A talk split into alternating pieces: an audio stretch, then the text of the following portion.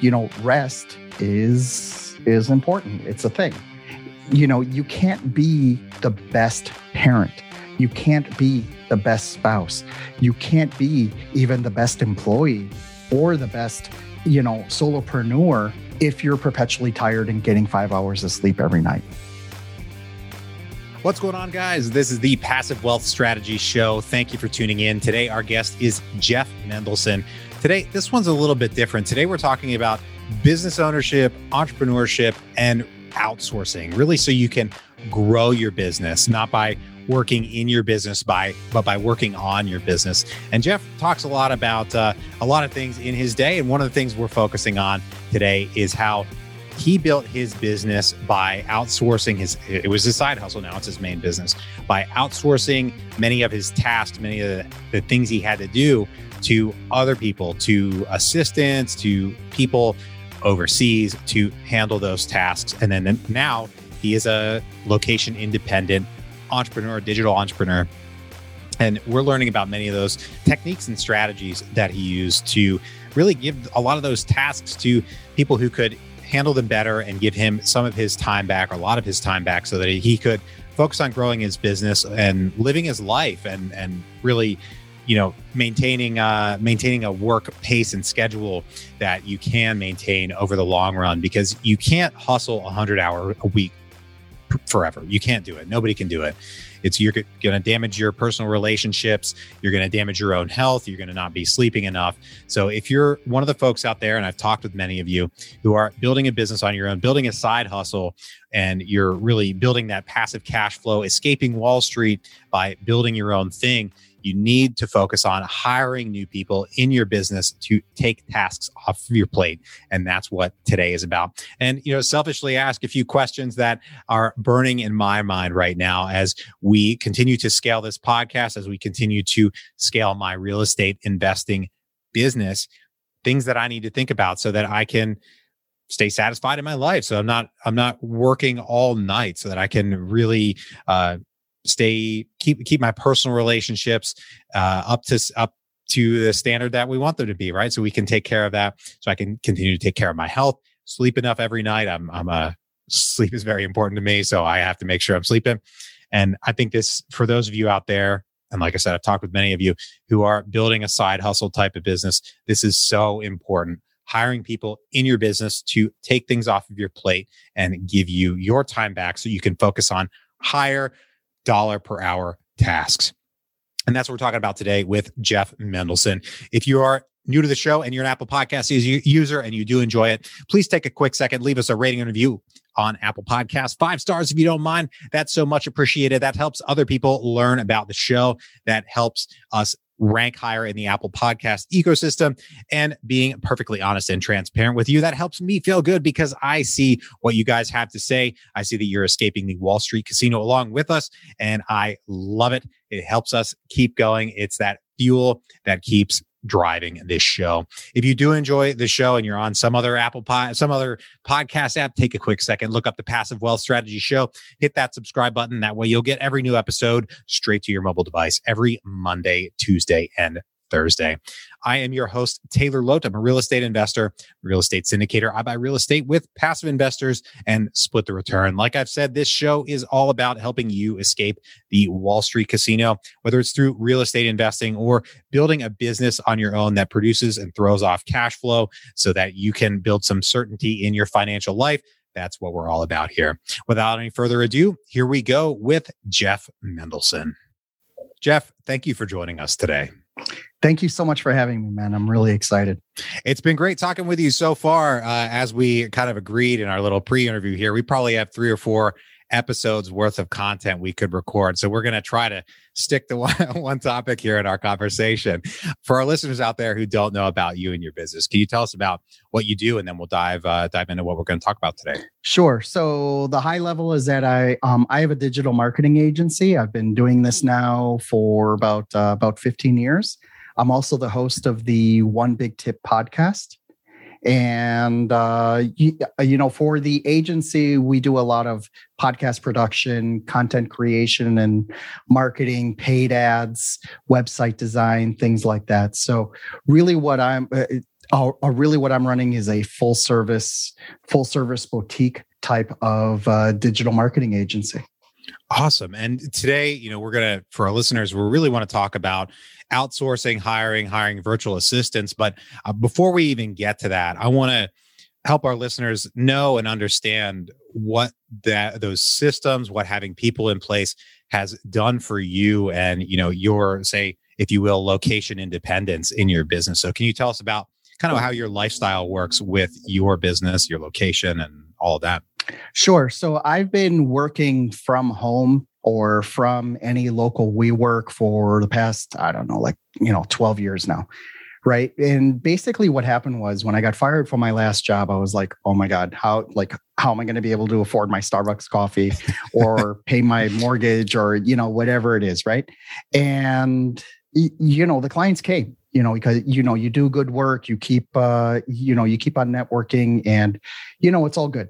So, what happened though is that I actually started this when I was still working in corporate, right? And one of the things I figured out very early on was even though people would walk by my cube and see my fingers, you know, going at it on the keyboard, they didn't really know what it was I was doing, mm-hmm. right? And uh, you know, I I would win these awards, right? They would tell, "Oh my God, Jeff's the most productive, you know, employee of the month," or things like that. And I'm like, God, only you guys knew what, what I was doing. Basically, I was building my own business, right? But of course, you can't, you know, like take client calls. You can't, you know, there are certain things you can't or shouldn't do when you're on the clock with someone else. In which case, that's where the non-smoker smoker part comes in, right? Because you know the smokers get the liberty of taking their cell phones and you know go having a cigarette outside i basically did the same thing and that's where i took my client calls and that's where i caught up with with uh with side bit side hustle emails things like that right but what happens is that there were a lot of things that i just wasn't the best at right? Like, I'm not a great programmer. I'm not a great writer. I'm not a great social media person, right? And what I would do is find people who can do this for me, right? And as I'm looking for those people, I'm basically creating this process like, okay, I need you to create a month's worth of social for this particular client and I need it by the 15th of the month for the for the upcoming month. And then it becomes like clockwork, right? Once you set processes in place, then it makes it a lot easier for you to hire out for this. So you can you can assign this to you know person a that you find. And let's say for example they don't work out beautiful you know they can you can take the you could take the videos that you created to walk them through your process. You can show them your process sheet and give it to person two person three person four.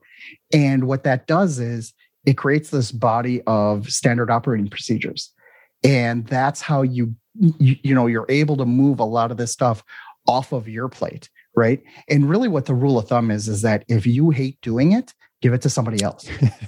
right? So if you don't want to do cold calls, if you don't want to write emails, if you don't want to deal with your calendar, if you don't want to write social, great. Find somebody else to do it. But make sure that they know what it is that you're expecting from them, right? Because it's not fair for you to just say I, you know, I need a month's worth of social well okay you know on what and what you know what kind of parameters what kind of links do you want me to use all that neat stuff right and once you have that, you'll find that your business can then scale up because then you can hire two people to do the same job, three people, four people, five people, you know, depending on that scale. And I, at one point, I think I had four people working for me before I finally got fired wow. from my last job.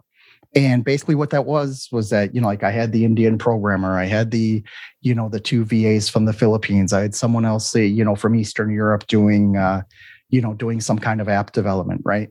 And it was just always making sure that whatever I was getting involved with, that I'm able to quickly get this off of my plate and onto theirs, and then be able to check their work quickly and easily as well as it comes back. Right. And then I was able to scale. So when I did get fired for the last time from my job, I was uh, I was ready. Like I, you know, I didn't miss a step. I didn't, um, you know, that financial ruin didn't happen. And, you know, I'm still, still is still alive and kicking here. So I must be doing something right. Awesome. Awesome. And I, you know, I think really the show that we what we like to talk about and what we do talk about is building wealth and cash flow outside of Wall Street. And you know, there are a lot of ways to do that. A lot of times we talk about real estate investing, but we also talk about entrepreneurship and building a business for yourself if that's what you want to do and we have a lot of listeners out there who want to build a business like that and i think from from meeting a lot of successful entrepreneurs you know, over the years of recording this show and also just kind of being in entrepreneurship spaces this this skill of being able to outsource tasks and really turn your certain finite number of hours a week into not literally infinite but effectively infinite number of hours a week per by hiring the right people is so important. But you know, for the person who's very early on, maybe shy on cash flow, where they're seeing, you know, they have to make that first hire so that they can really get to the next level. But maybe they're having some coming in, they don't want to give it up. How do you, you know, hire that next person and expand your business? and and work through that mindset and everything like that because presumably you know you had four people working for you your business may not have at certain at some point wasn't to the point where you could have left your job and just lived off the cash flow of the business. You had to build it there. How did you, you know, focus on the bigger picture and hire those people and focus on, you know, making that investment in your business rather than saying, I'm I'm just going to work, you know, every waking second that I can to get, you know, keep as much money as I can. You know what I mean? Yeah. So good luck with that right? Basically, what I will tell you is that your spouse will very quickly inform you of how that is not a great pace for you to be on, right? So you really do need to figure out a way, you know, if you got to watch Lifetime with your wife, if you need to go, so you, you know, if your husband likes to go on weekend trips or, or whatever, you can't just disengage and say, I'm sorry, I have to Ah, you know, I have to do this, right? You know, you do it once, you do it twice, you know, you do it 16 times in a month. Yeah, that's a problem, right? And also, you know, rest is is important. It's a thing. You know, you can't be the best parent. You can't be the best spouse. You can't be even the best employee or the best, you know, solopreneur if you're perpetually tired and getting five hours of sleep every night. So I think, you know, the first thing you need to figure out is why are you working those crazy hours right? So i get it. You know like you work for you know you go into the office from 9 to 6 and then you fight traffic for an hour on the way home. You have dinner with your spouse you know at uh, and then you tuck the kids in the bed 9:30 until 1 in the morning you're working on your you're working on your side hustle. Great. God bless you because you know that's you know that's how greatness is started. That's how it's created. But what happens is if you're not if you're not looking at those other metrics it, it, it doesn't matter how much you're making right? So first of all you know as a solopreneur it's really it's really tough to get over that hill because you think to yourself like all i need are four clients that are paying me x amount of money and then and then i can quit my job. Oh really right? It's like eh, you know whatever you think you're going to need as a you know as an entrepreneur you know double it and add another 50% because then you're going to have to pay for your own health insurance. You're going to have to pay you know like your own taxes. You know there are a lot of things that your employer does for you that maybe you didn't take into account.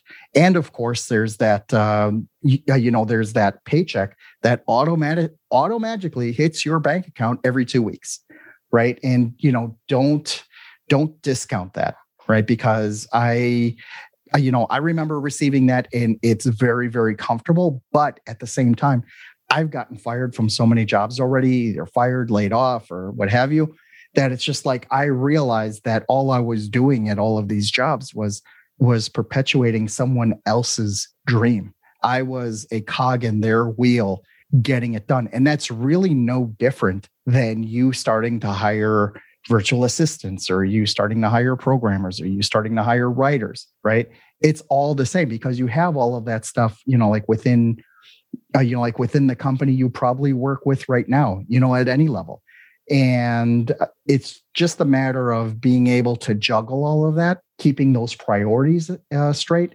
But to answer your question more directly you will need to give up a little bit of capital in order to get the next person in to handle all of that for you. Now, how much of that capital you give up, you know, that's really up to you. If you're charging I don't know, $30 an hour for something, but you're paying someone else 10, that's probably not enough. I mean, it sounds like, oh, well, yeah, I'm, I'm keeping two thirds of it. No, you're not because you still have to pay for your own tools.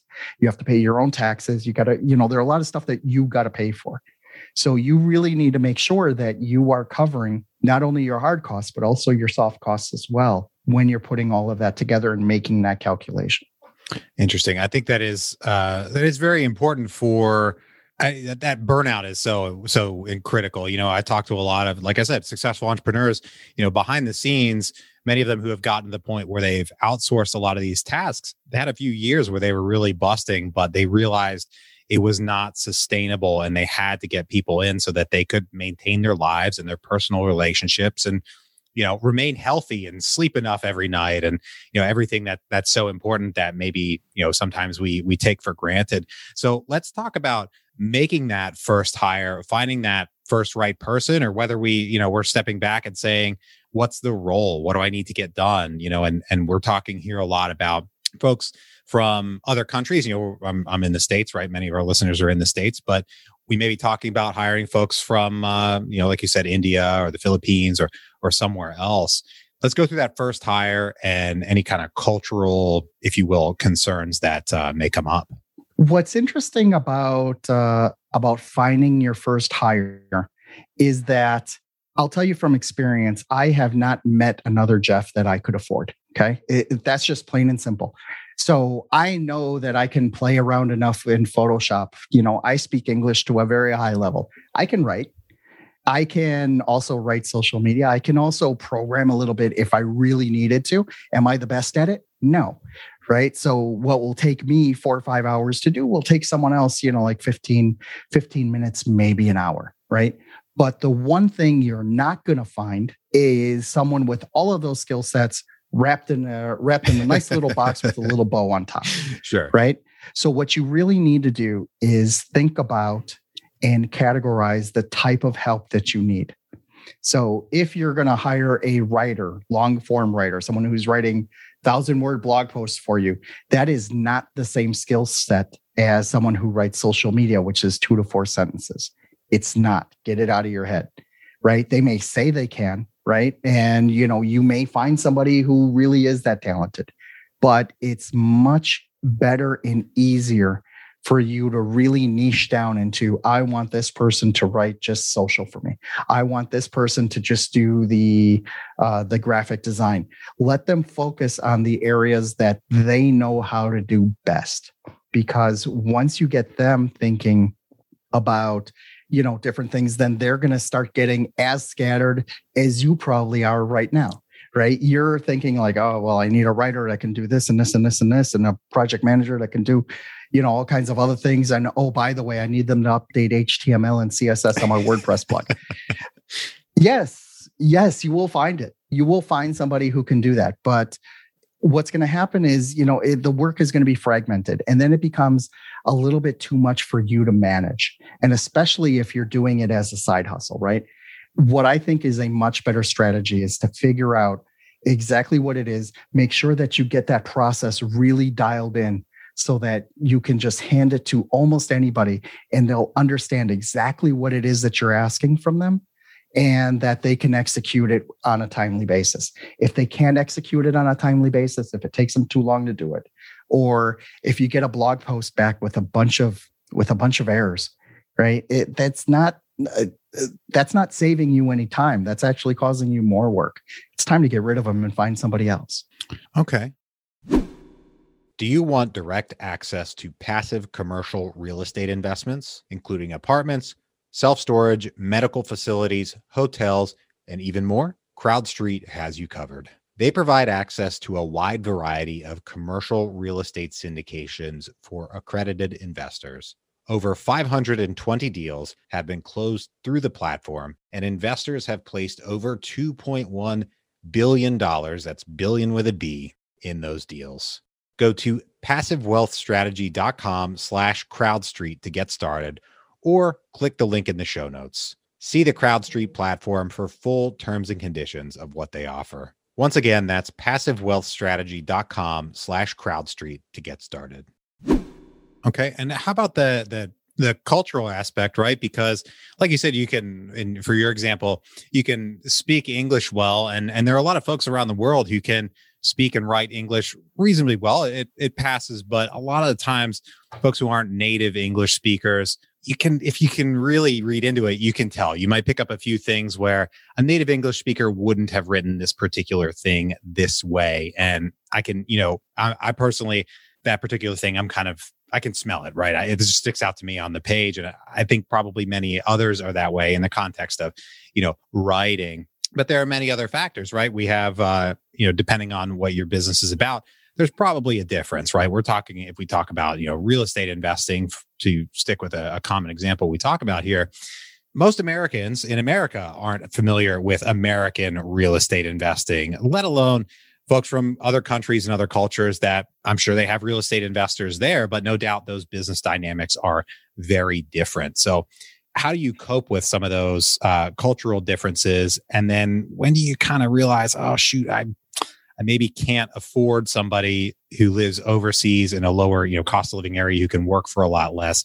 Maybe I need to find someone, you know, uh, in a in a basically in the states that is going to charge more per hour, but they're going to have some of those um, cultural familiarities that we may, you know, we may or may not be able to like work to over time. You know, that's a really good question. I think part of it is trying to figure out what is the best way to uh, to convey what it is that you need, right?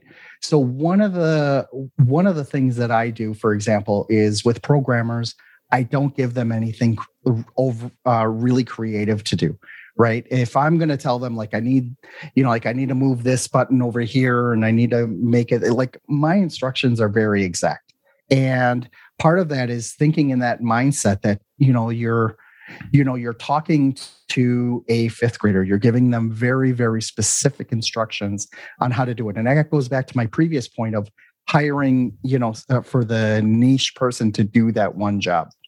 Now when you start thinking about cost first of all if you can't afford some of the you, you, know like the work that some that someone in a you know a lower income country is going to produce for you and you still can't afford to pay them i'm sorry there's one or two things wrong with you. Either you're not charging enough or you're not really thinking about where the profit is right? Because a hundred dollars for you and i is a good steak dinner right? That's just bottom line hundred dollars for you know for someone in uh, you know in Southeast Asia or in or in the Middle East or in Eastern Europe that's that's rent. That's that's their electric bill. You know that probably if they are working they are supporting more than one or two people you know like extended family aunts uncles cousins moms things like that so if they're the breadwinner in the family so it is real important to first of all, you know, treat them with the you, you know with the respect that they deserve. Not that uh, you know, oh, I'm paying you, you know, I'm paying this obscenely low amount by American standards. God bless you that you're able to do that. Really, right? But when you are talking to someone who is outside the US, you really do need to be cognizant of, you know, of their realities and how, you know, and how that paycheck will affect them. I think the other part is that you need to think about whether they can actually do the you know whether they can actually do the job i'll give you an example with a writer right a writer and i need them to write about i don't know certified financial planning you know that's a very american concept mm-hmm. everyone who's in middle class in any other country around the world has some sort of this kind of knowledge right whether it's some kind of retirement plan they get from the government or some kind of retirement plan that they got from you know, like from wherever it is that they work, like they know what it is. Now, you need to make sure that they have all of the information in order to make eh, in order to create the blog post that you're looking for right? And they need to use american references. They need to use um, uh, you know don't show me a blog post from malaysia that also talks about you know interest rates. That's not eh, you know it's not really relevant right? So you need to make sure that you have that scope in place that you're telling them like uh, that i want references for that are that are regional i'll uh, i'll give you a, i'll give you an example closer to home so i'm in fort lauderdale right Miami, Fort Lauderdale, very, very heavy Hispanic, Spanish speaking community. Mm-hmm. Um, if you create a website for someone who's local, but you're using photos of mountains and alpine you know like uh you know and pine trees and things like that or like really big tall buildings like it's going to look out of place right? We don't mm-hmm. i'm well uh, tall buildings we have here right? But the you know but we don't have mountains. This place is flat as a pancake right? So you don't want to use something like that. Or if you're talking about some kind of uh you know something that isn't really relevant to someone who grew up in wisconsin right it's a it's kind of a different uh, you know, it's it, it's kind of a different experience. You know, even people who are, I don't know, just Orlando and points north. You know, like uh, like they have a they experience things a lot differently than we do here in South Florida, right? So I want to make sure that I am when I'm writing that spec, when I'm training these people on how to how to write for me or how to you know put together content i really want them to understand what it's like to be here. And I need to be relatively assured that they know and that they, um, you know, have that first and foremost that you're not going to tell me about California vibes or you're not going to, or you're not going to be using Canadian references, things like that. It's all in English, like it's all, you know, like proper there right? But if it gets lost on the audience, then yeah, that's just not going to work. That's why it's real important. You know, it goes back to the scope, right? It goes back to the scope of why you're hiring these people. What you're you're asking them to do a very specific job for a very, with a very specific skill set for a very specific client that you sourced. So you need to make sure that you are serving that client to the highest level and you as that VA's client also needs to be, uh, ensure that you have all of the information in place that they can do a good job for you. It'll just make everyone's job all that much easier as the work is coming back and then you need to push it forward. Mm, okay. Now, one last thing here I want to hit on before we move on to the the final part of the show. You mentioned training. I mean, this is a huge topic, right? But there is a certain you're getting somebody trained up, right? You you don't expect uh, you know, you know, like you said before, you're not going to get a Jeff out of the box, right? You have to do maybe get them for one specific task and provide some amount of training. But when do you know what is enough, or how do you like judge what is enough training, or maybe you could call it a, a probation probationary period where, hey, you know, I've ex- you know I've delivered all these different training materials. This person's just not getting it. I need to let them go. How do you make that kind of judgment call? Get them educated on you know what you what you need. You've mentioned before you know pretend like you're explaining to a fifth grader what you need but we need to expect also in my opinion folks to come with some degree of competence right? If we were literally hiring fifth graders then the work would be so easy. It you know it would i don't know it, it would be a different situation right? But what are your what are your expectations with regards to how long you have to train someone and all that uh, type of stuff you know, I'm really glad you asked that question because it really has shifted with me over time.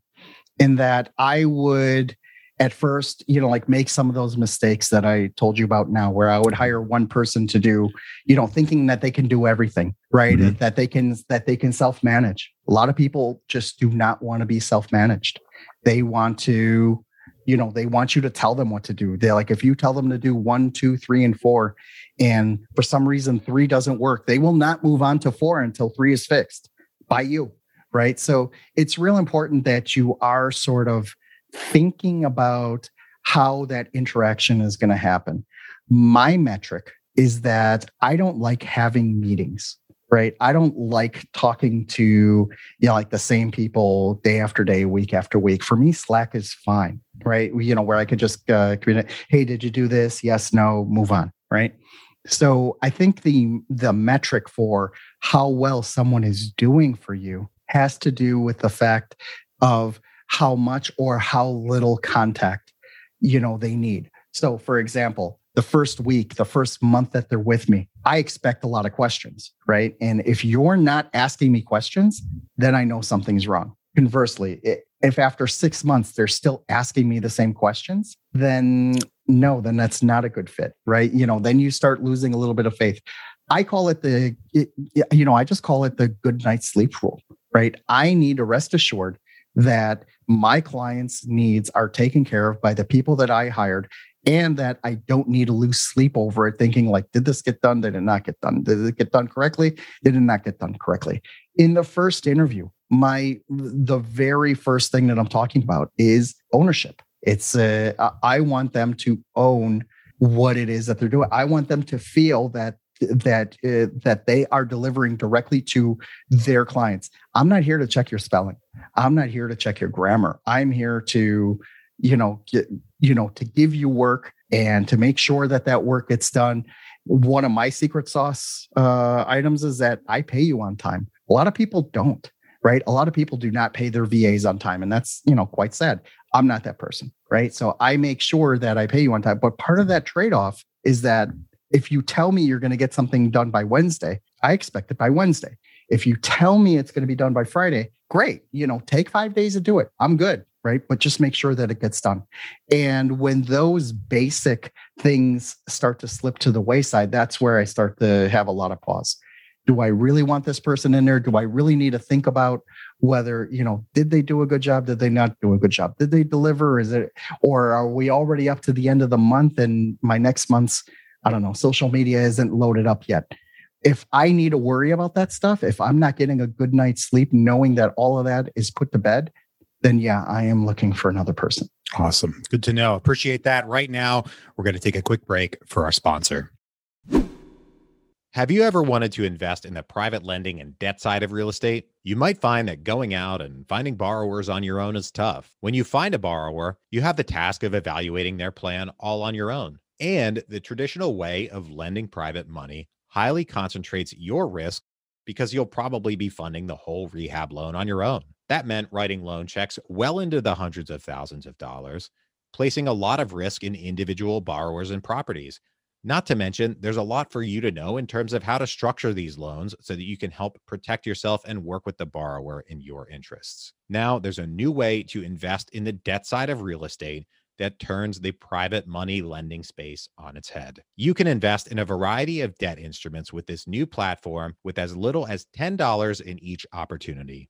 You can diversify your investment across a wide variety of borrowers, geographies, and asset types. This new platform is called Groundfloor. They make it easy to invest in either your name or using your self directed IRA. And if you don't already have a self directed IRA, don't worry. They make it easy to get started and get one opened. Go to www.passivewealthstrategy.com slash Groundfloor to get started or click the link in the show notes. See the Groundfloor site for full terms and details of what they offer. Once again, that's www.passivewealthstrategy.com slash Groundfloor or click the link in the show notes.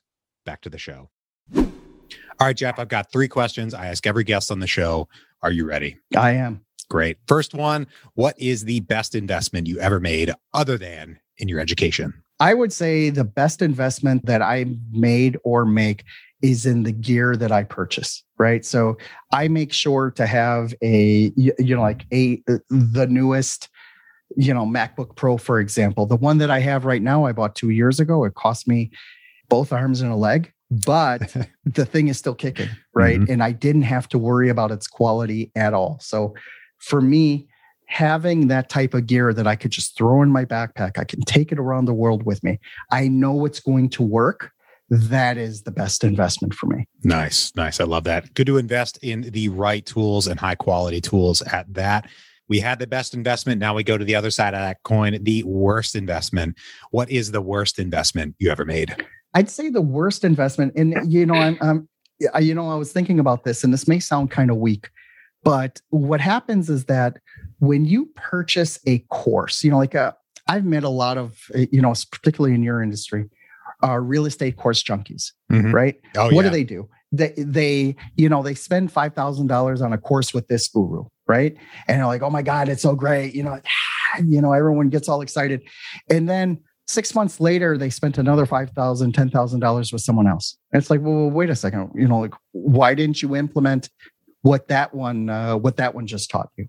Right. So I kind of look at this as, if I bought a course and I didn't get the maximum benefit out of it, like I'm kicking myself pretty hard that okay, what what is the reason why I didn't get get the investment? It could be that the course was crap, right? That could be one of the things. But I think you know, like when you're getting up to that level, it's probably not. It's you know, the problem is probably you, right? Because you know the you know, the common denominator in all your failed relationships, you know, is you, right? So totally. you know uh, uh, uh, that rule probably happens as well. So when you invest in something like that, you know, some kind of high ticket offer, and then you don't go to like you don't do the work in order to get it done. Yeah that's a bad investment. Absolutely and you're you're totally right. In the real estate space there are a lot of folks selling the $5000 $10000 course and then if you spend enough time as a real estate investor you're going to see a lot of those course junkies come and go. Maybe they buy a few and a lot of times they don't do the work. Sometimes the course sucks let's be real but in my observation a lot of time they they they don't really maybe want to put the hours in that it requires. They don't want to do some of the hard stuff like I don't pick up the phone, make it a cold call or or whatever. And or actually move the money into the account that it needs that like actually pull the trigger and make that damn investment right? You know, it's like, oh my yeah. God, you know, like I found this great place, you know, it's only $150,000. You know, I need to put 25,000, you know, but if you only have $25,000 and you got to park that 25,000 in somebody's escrow account, that's scary. That's very scary. So if you, so if you don't pull the trigger on it or you realize, yeah, I, you know, like I'm sure a lot of people have their reasons for not doing something like that, right? But yeah, you need to like you knew that before you bought the course, right? Totally. You knew you would have to put something like that into escrow. So if that was totally a surprise for you, then dude, you know, you probably need to think about a different uh different field at this point. Absolutely. My favorite question here at the end of the show is what is the most important lesson you've learned in business and investing? The most important lesson I've learned is that you need to serve your clients to the highest level, right? You can't just go and make flippant promises that, uh, you know, one thing that's common in my in my industry is I'm going to get you ranked uh, number one on Google, right? Oh, yep, that sure that's uh, that's uh, you know it's a great statement to say right? But the fact of the matter is you don't own google. You're you know you're not besties with sergey you know and like you're not going to be able to do it. So how could you possibly deliver on that right? I would prefer to tone down or niche down my offering to something that i know i can deliver quickly efficiently make a profit on it right? Because there really is more than enough business for everybody so really what I would say is serving your uh, serving your clients to the highest level is really you know like th- that's the biggest lesson. Once you once you've mastered that uh, you know then you can start scaling other areas of your business. You can start extra, uh, extricating yourself from the job that you're doing in order to make sure that that happens. You can outsource that to you know to someone else. A lot of these things can you know uh, you can move these over to other people right? It just becomes a question of time effort and money you know like how how much of all three of those are you willing to invest in yourself in order to make that happen? And that number and that effort and that you know that time is going to be different for each and every one of your listeners. How are they going to make uh, how are they going to make that happen? Sometimes the decision will be made for you. You'll get fired from your last job and you know, like, eh, you know, now you're on your own, or you can side hustle it, you know, working until two in the morning and, you know, putting your, you know, putting your spouse's life on hold while you're building this. In both cases, right, you definitely need to be be thinking about okay what's my exit strategy? Because i don't want to be doing this 10 20 30 years from now. We cannot hustle forever Totally true. I love that. I think there's a lot of glorification of hustle and you know hard work is very important, but smart hard work is even better. I'm sure you still work hard yet you've outsourced a lot of those tasks to other people so you can focus on the higher dollar per hour tasks, the things that really are going to move the needle for you and help you earn the most money. And Jeff, thank you for joining us today and discussing this super important topic that I think is um it, it, it, the thing about hustle being so uh, cool right now or sexy is because you know it, it, just is it just is sexy and i think the tough part is doing some of these hard things and outsourcing tasks allocating your resources in your business so that you can grow and focus on the right things and hire and fire and do all those things that real business owners do. If folks want to reach out, if they want to learn more about what you do, if they want to find your podcast or anything like that, where can they track you down? Sure. Uh, just go to jeffmendelson.com. Has my podcast there. Has a, uh, a you know a biography, whatever you need.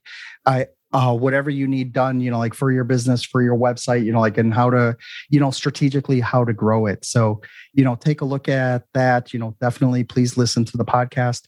You can also find find me on LinkedIn. Uh, that's a great way to reach out, but uh, definitely the hub is jeffmendelson.com. Great. Well, thank you once again for joining us today. To everybody out there, thank you for tuning in. If you're enjoying the show, please leave us a rating and review on Apple Podcasts. That's very much appreciated. That helps other people learn about the show. And I know Jeff says he's not into vanity metrics, but hey, I am. I'm into vanity metrics. And one of those is those reviews on Apple Podcasts because I get to see that you guys are engaging with the show. You're learning from the content. You are escaping the Wall Street casino along with us. If you know anyone who could use a little bit more passive wealth in their lives, please share the show with them and bring them into the tribe. Thank you for tuning in once again. I hope you have a great rest of your day, and we'll talk to you on the next one. Bye bye.